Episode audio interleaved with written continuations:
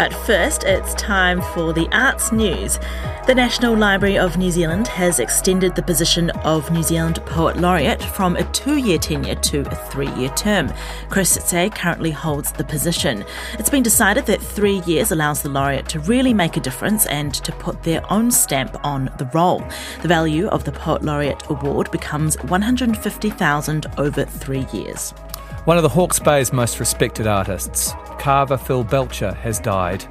He is being remembered this week for his incredible dedication to Toi Māori as well as his love for helping his local community in Waimarama with a passion for the environment. Critically acclaimed journalist and author Rebecca Macfie has been appointed as the 2024 J.D. Stout Fellow by the Stout Research Centre for New Zealand Studies at Te Herenga Waka, Victoria University of Wellington.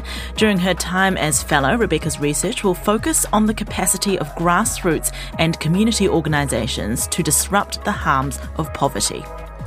Dolina Wehipeihana and Tama Waipara have been this week appointed festival co-directors at Tawhiri, the creative force behind the Aotearoa New Zealand Festival, the Wellington Jazz Festival and other events in the capital. They start their co-director roles in June, replacing Marnie Karmelita and Mere Boynton. Meanwhile, in Ōtautahi, Word Christchurch have announced two new programmers at large poet Tayi Tibble and writer Jordan Tricklebank. Tricklebank is best known as Jordan from Māori Lit blog, an influential online publication and Instagram account which champions Māori writing. The Word Festival opens on the 27th of August. And finally, the first ever, the inaugural art walk in Onehunga in Tamaki Makaurau. It starts this coming Friday, the 1st of March. Art Spaces Whiki Fortress, Laka and Factory Theatre are launching the walk with the support of Eke Panuku.